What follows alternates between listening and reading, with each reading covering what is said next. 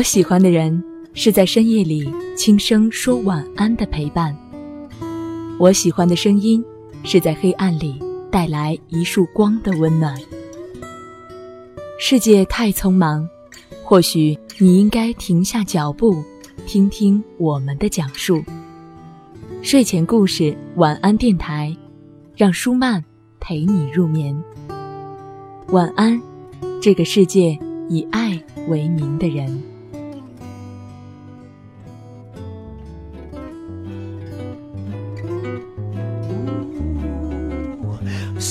总也被奔梦 sailing over a cardboard sea 各位好，我是舒曼，欢迎你收听喜马拉雅独播的睡前故事晚安电台。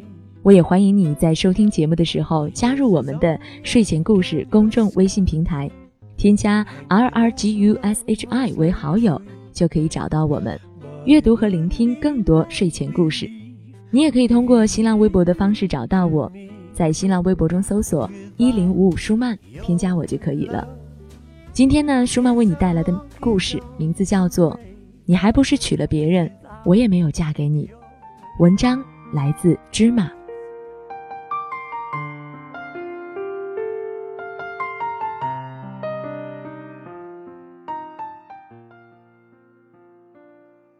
九月的一天，翻开日历，一秀恩爱四个字撞入视线。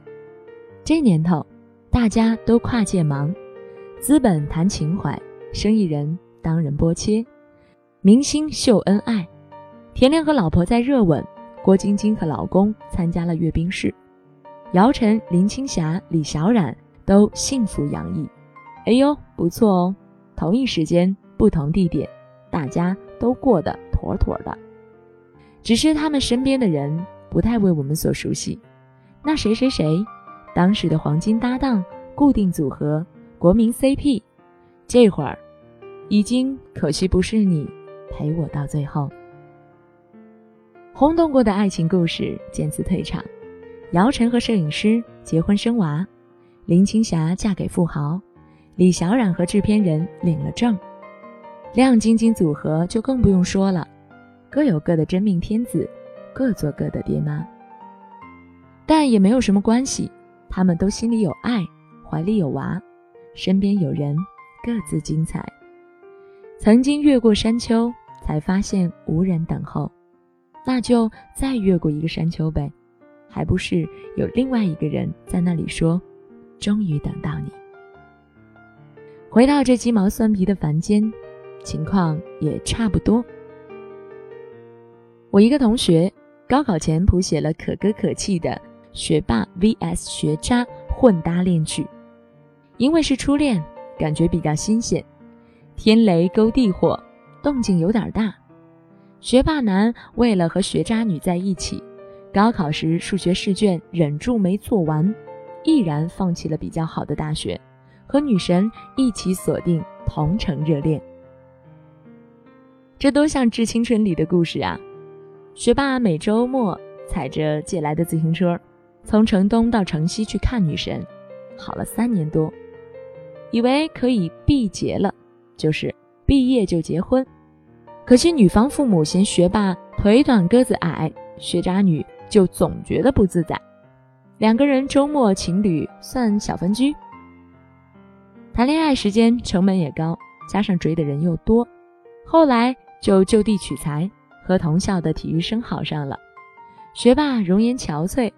瘦成皮包骨，觉得这不科学，又没有办法，只好再次发奋读研究生，离开伤心地。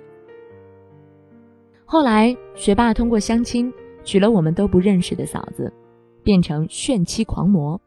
他们天南海北的旅游，时不时的九连拍、刷屏，嘴对嘴、肩并肩的照片抛出来，通知全人类。现在妻子比他高。强迫症患者看起来总觉得不那么登对，看着他们秀恩爱，心里就觉得不忿，觉得旁边他踮脚搂着的女子很不真实，应该把图片 P.S 成学渣妹，多好的青梅竹马啊，活生生成不了童话。这是不少人的婚恋进化论吧？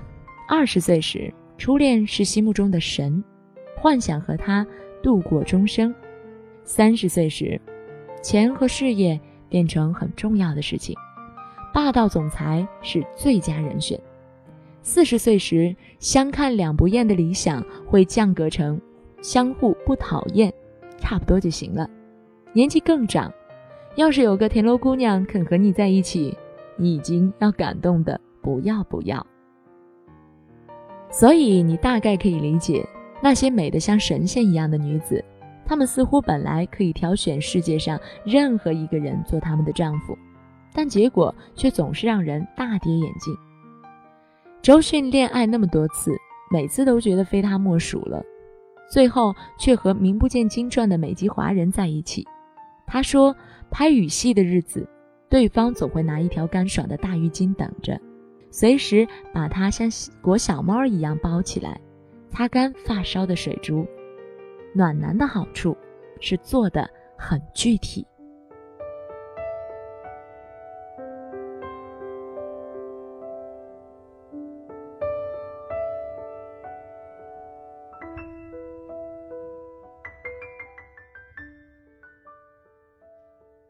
我的一个闺蜜和相爱八年的男朋友分手，异地恋，大家都说可惜，都抗战八年，眼看都要胜利了，青春耗费了那么多，恋爱不是白谈了吗？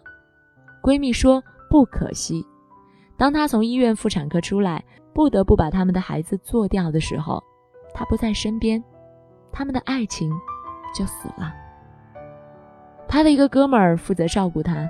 给他煲了乌鸡汤，热了客家黄酒，叮嘱他不要吃凉的。出门的时候把大披肩给准备好。闺蜜嫁给了前男友的哥们儿，这不是冷笑话。那些为了真爱在听筒里穿梭无数次的情话，最后沦陷在房间里面，对面端过来的一杯热茶。大概，只有这落入凡间的爱。最后才能笃定，恋爱是轰轰烈烈，不吃不喝情书一大摞，这会儿平平淡淡，早上买菜，晚上散步，按部就班。当时心里的那个乱呀，现在看起来只是云淡风轻。心神不宁、心乱如麻的戏份都给了前任，只剩下过滤后留下的从容、依靠、信任，给了最后的这个人。幸福的定义，什么时候都不是沸腾，不是声嘶力竭的说爱你一万年，不是积雪上脑，而是恬淡平静，是大年三十晚上一起看电视、做饭、包饺子的合家欢，是一个人问一个人吃了吗，在哪儿，在干嘛的废话，是注意安全、早点回来的立牌叮嘱，真的。我不要你一直和我谈这个主意那个司机，聊核导弹，讨论选举猜民意。我要的很实际，我要的是，冷了你帮我递件外套，热了你帮我开空调，饿了有一碗阳春面，吃饱了撑着，我们可以一起去外面健走减肥。我就是这么实用主义，别净扯那些没用的。天边的玫瑰园很好很大。但太远，我要窗台上这一支玫瑰，开的正好，就在手边。所以很多时候，对于铁了心想要结婚的男女来说，相亲是一种还挺靠谱的路数，因为希望稳定下来，对于恋人间常玩的猜测、暗示、意会、秒懂、真心话大冒险啊这些幺蛾子就没有那么在意。转头去关注年龄几岁、身高怎么样、体重 n 公斤、有没有存款、打不打呼噜、抠不抠脚丫子、钥匙会不会别在裤腰带上、三观是否正常，这些硬件符合了期待，就觉得可以交往下去了。像砌一栋房子，先地基打好，框架搭起来，再说装修装饰什么的，也像饿汉一样的一顿饭。主食对了路子，甜点略差，也关系不大。爱情很多时候是一种内心戏，是心情叠加心情；婚姻呢，是日子连着日子，一顿饭接着一顿饭。如果这世上的烟火尚且无法兼顾，又如何一起看天上的星星？所以可以理解，为什么那些爱得心绞痛的人，最后却成为陌路。归根到底，爱是温暖相待，不是互相伤害。刻痕再深，感觉到的也是痛，让人痉挛的虐恋。再独一无二，最终也要逃离。一份感情如果不能滋养自己。再惊天动地也是枉然。我爱你，你爱我这件事情，从来都不是独家秘籍。你一度认为自己再也不会爱上别人了，恰好是因为你没有遇到下一个人。当你遇到了下一个人，你或许会为自己当年的非他不娶、非他不嫁的决绝而呵呵两声。这世上银河系或许不止一个，太阳尚且有同类项。外星人已经存在数千年，怎么可能你找不到下一个人？除非你不想再找，把自己封存。何以笙箫默里，当你爱一个人，其他人都是将就，成为经典。可是坑爹的事情经历多了，就会发现，人几乎不可能不将就。就像水流，流着河道的方向才能浩荡，源远流长。河流从来不走直路，而情路也常常免不了有些坎坷，不是不将就，而是在调整方向。我的高龄闺蜜在经历了三十多年婚姻之后离婚，决意要找一个灵魂伴侣。她其实物质条件已经无忧，财务自由。她说：“我不要帮我煮饭晒衣服的人，我要的就是一个我弹钢琴他在听的人。”也有专业花痴几十年的高龄少女，任何阶段都口水咸咸的问我有帅哥吗？在我看来，颜值更适应于远距离，在一段朝夕相处的关系里，枕边人的温度更胜于外貌指数。婚姻像维生素，缺什么补什么，也像最后的一块积木，卡在你内心的那个缺口，让你搭起来的房子可以抵御台风。雷暴，女神缺什么吗？她们流浪多时，各种情感满汉全席，都深深浅浅的尝过，像一艘船，扬帆过南极、北极、大洲、大洋，最后还是静静地趴在码头。很多时候，你不得不承认，最爱用于比较，真爱用于怀念，而枕边人的可贵，在于触手可及。有可以用触摸的肌肤和瞬间传递的温度。幸福的婚姻未必是一开始就和最爱的人在一起，而是随着岁月流逝，他们成为你的最爱和最后的人。所以，就让那个擦肩而过，在你心里来过无数次的隐形人，在你心里静静待着，做你平凡生活的守护神。廊桥遗梦固然遗憾。也是幸运，很多脱轨的列车，行进不到太远，反而悲催的坠毁。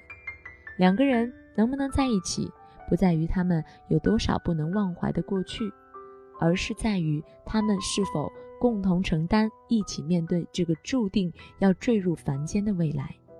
所以，舒淇对张震的一生，你还不是娶了别人？简单的几个字，听起来却让人心里一颤。你和一个人一起开始初恋，印象至深，但可惜短命；和另一个人经历爱情长跑，临门一脚不成功，只好走人。邂逅过一个觉得很好的人，但只能限于记在心里，最后回归凡尘，和想不到的一个人结了婚。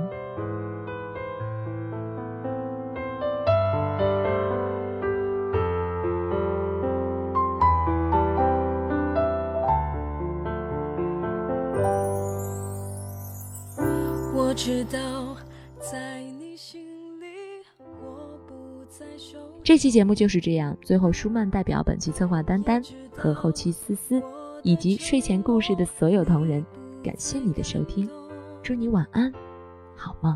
可是我只对你情有独钟 oh no 而你却始终都不懂。我知道是我对你过分的纵容。